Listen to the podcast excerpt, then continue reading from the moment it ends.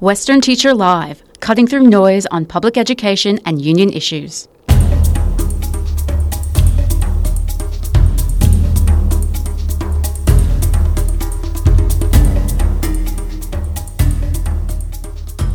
Well, welcome to Western Teacher Live, the podcast of the State School Teachers Union of Western Australia. And I'm very pleased to have with me Sharmila Nagar, uh, the Vice President of the Union. And uh, it's been a hectic time for everyone involved with the SSTUWA and indeed in the broader Western Australian community. We uh, recently had the vote on the voice, and uh, Sharmila, it wasn't the result that we wanted, let's be honest. The union had very much campaigned for a yes vote. Everybody gets to choose how they uh, write in or what they write in the box at these uh, types of referendum, and unfortunately, from our perspective, it was a no. Uh, what's the union's reaction to that?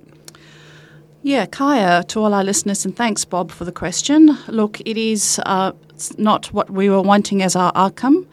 And as our membership know, we walked alongside our Aboriginal and Torres Strait Islander members and communities. What I can say is at the SSTUWA, I'm proud that we ran an authentic and consistent campaign for the voice to Parliament. And even though it didn't go according to what the way the outcome we were wanting, I can say that the com- conversations we had with our members at a grassroots level, through our training, through our district council forums, and through State Council, we stood in solidarity with our Aboriginal Torres Strait Islander members, but more importantly, with our First Nations Education Committee. We did indeed, and we've got some wonderful educators on there, very experienced principals, school leaders, teachers, people who work in uh, all different parts of uh, Western Australia. And they did provide a very strong voice. That was why our campaign was themed along the lines of education um, in a, a, positive way to move forward at, at a disappointing time. Um, what next for the union in terms of, of uh, actively promoting the need for, for better investment in Aboriginal educational outcomes and indeed educational outcomes right across the board? Yes, that's a really good question. So, regardless of the out- outcome, we continue to listen to our Aboriginal Education Committee to guide us on First Nations educators' voice, but also education issues. So, one of the things the committee is looking at is a cultural standards framework, which is a mandated document across the department, and how it can be implemented fully in f- its full co- uh, implementation, really. Mm-hmm. Um, and also, we continue as a union union which stands for social justice and solidarity. And it also means that we need to really sit down, reflect on what we need to do in order to support our community. So, over the next um, few days and weeks, we obviously will be putting some information out on our socials uh, regarding avenues of support and also what we'll continue to do.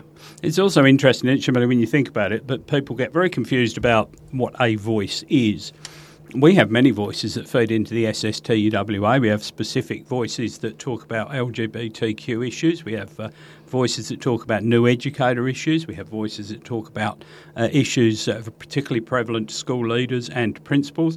And that's just a few of them. So, so really, it's nothing unusual to listen to a range of, of input from people who are experts in that field and the people who, who know best what, what is required from it. It's a bit of a shame that got lost in these broader arguments around the voice, which is really inputting expert advice to the people who need it from the people who know about it.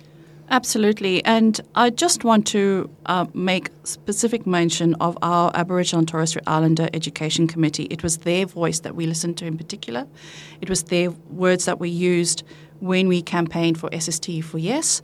And it was their words that guided us as a union into what this referendum really was about and what it meant to enshrine a voice in the Constitution. And we will not st- stop listening to the voices of our membership.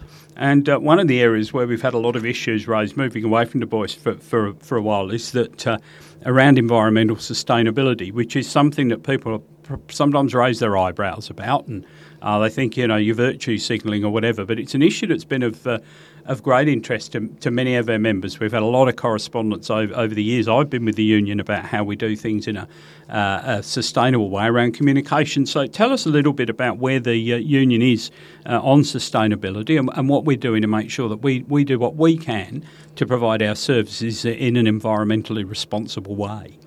Sure, thanks, Bob. I think the main point is here is to lead by example. And if we are advocating for climate action and more sustainable practices, we need to show our membership that we're doing this.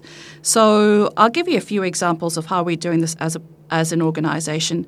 The first thing we're doing to reduce our environmental footprint as a union is to take our ESG responsibility seriously. So some of our members may have already seen that um, we have got our digital platform, um, our website, and many of our members are now using that platform rather than paper copies. So, the Western Teacher, for example, um, we have seen an increase in our membership using more of the digital platform rather than receiving a paper copy. Um, the Western Teacher magazine, in particular, is uh, pr- printed by a local company that is quite close to our Perth building, so thus reducing our mileage. It is printed on recyclable paper, and also the plastic that it's wrapped in um, is compostable. So that is one of the strategies we're using. We have a very um, up to date app, and uh, we've done away with the plastic cards, so our members would see that they can now access their e cards rather than a paper copy, um, keeping in line with our ESG policies and responsibilities. So, we as a union continue to slowly improve our sustainability responsibilities.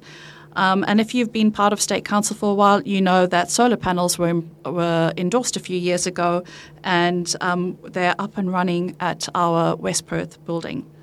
And also, I believe the vehicle fleet is now very much a hybrid model, uh, not fully electric yet. That's a bit of a way down the track, but uh, um, all of the new vehicles that come in on a replacement basis are hybrids, and that's making a big difference, I'm guessing, to things like fuel consumption and, and of course, uh, the amount of carbon we're pumping out into the air every time we drive around. That's correct.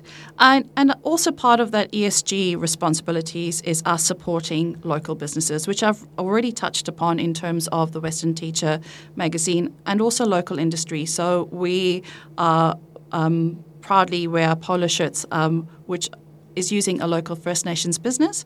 And again, that support for local businesses, keeping things local and um, supporting whatever we can to do to reduce our um, environmental well, I should say carbon footprint. It is, that's true. And, and of course, the, the issue around buying locals, you, you can't buy everything locally because some of it isn't made locally, but we do do our best to, to do that.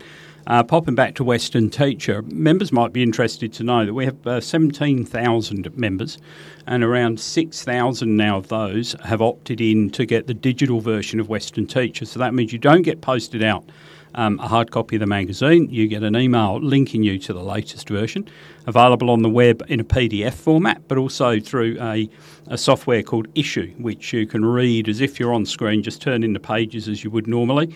Um, and if you want to um, uh, opt in for that process, you can do so uh, every month when Western Teacher comes out. You get the option, or you can go onto the website uh, and do it for yourself. And uh, as uh, Sharmila mentioned too, fully recyclable paper. We actually went in in some depth as to whether the best option would be fully recycled. Problem with that is you have to import it. So it, it becomes a lot broader of a carbon footprint than, than, than it might sound at its most simple. So fully recyclable was the best option. And as we've mentioned, and we were ahead of the curve with this, ahead of government legislation, um, the reusable, um, non reusable plastics are being phased out. We've already jumped ahead of that with this compostable plastic wrap. So, and it's something we always bear in mind with all of the, the various items that we produce. Um, Sharmila, in addition to that, we've got a lot of members and executive members who are leading the way in schools with uh, sustainable education. How important now is it becoming in schools um, to have students learning the importance of, of environmental responsibility and sustainability? So, as the world changes around us, and we saw it this year at the north of um, WA when we had the flooding in Fitzroy, um, we know that the impact of climate change is very real. And we see some great examples from our schooling communities on how to, and our TAFE colleges, um, on the best way forward in terms of embedding climate educational practices. So it is really important, and uh, one of the best things is to share best examples. So, what we're trying to do at the moment, and we've just started this, um, is starting to capture good examples of practice within schools um, and TAFE. So, look out for future copies of the West, uh, Western Teacher. And I just also want to mention in 2021, SSTUWA contributed to an inquiry led by Education and Health Standing Committee on the impacts of climate change in WA schools. Um, there were 60 submissions put forward, and the final report was entitled the Making Hope Practical Report, of which 24 recommendations were presented. Unfortunately, unfortunately, only six of those were supported by the government, and we as a union continue, continue to work with the Sustainability Unit on actions for this report. So, as we ha- start to get more responses and um, recommendations from the Sustainability Unit and the department, we'll keep our members up to date. And uh, that is uh, making things better for all of us. You, you mentioned uh, natural uh, events. Of course, the union also ha- has in the past uh, offered support to members who've been victims of those sorts of nat- natural disasters. Uh, and certainly, I can think of the cyclone that hit Kalbarri. We had a lot of members impacted by that. So there was uh, funds available from the union, and then the floods that you mentioned um, up north, Halls Creek, Fitzroy Crossing, places like that. So um, your member fees do assist your peers and, and, those who are in, in the greatest need at those times. So uh, it makes sense at the same time, in parallel to that, to be working as hard as we can to minimise our impact on the environment as climate change and its effects um, really hit home. Um, not in that broad um, theoretical sense, but to the everyday lives of our own members. Absolutely. And um, listening to our members is also key, and we always stress that we're a union that listens to its members and member concerns. And in our current log of claims, we do have a, an agreement um, consideration from our Climate Action Working Party, which was created this year, which is natural disaster leave um, on top of any other leave entitlements to support our school members in um, any when they come across any sort of strife due to natural disasters. And it's amazing how the threads all come together, don't they, through general agreements, through negotiations. Negotiations, just briefly, will update our members. That's uh, the process has begun for the general agreement uh, for schools, and the process already underway um, and some way in for the uh, general agreement for TAFE. So a busy time for all of the, the senior officers, Sharmila. Oh, it certainly is. And I just want to say, it's as busy as it is in the building, I'm sure it's busy in schools and TAFEs as well. Yeah, we're very conscious of that. And uh, we know that you're all working very, very hard out there. And uh, um, we do urge you to make sure that you are seeking all the support and help you need. If you are uh, an Indigenous member of the union or you are distressed by uh, the result of the uh, the vote on the weekend, please do talk to someone. There are a number of options where you can uh, seek counselling, uh, and uh, of course, please feel free to talk to your union rep or your local organiser or to Member Assist whenever you need assistance around these issues. And as I mentioned earlier, if you're interested in making your own contribution and you want to um, put give away the hard copy of Western Teacher, go onto the website or drop us a, an email to editor at sstuwa.org.au and we can assist you with that process. So, hope you've enjoyed listening to this issue of Western Teacher Live, the SSTUWA podcast, where we talk all things education. And uh, thank you, Sharmila, for joining us. Well, thanks, Bob. SSTUWA members are strongly encouraged to register for the range of industrial and professional courses available face to face or online. Find these courses online via sstuwa.org.au slash training.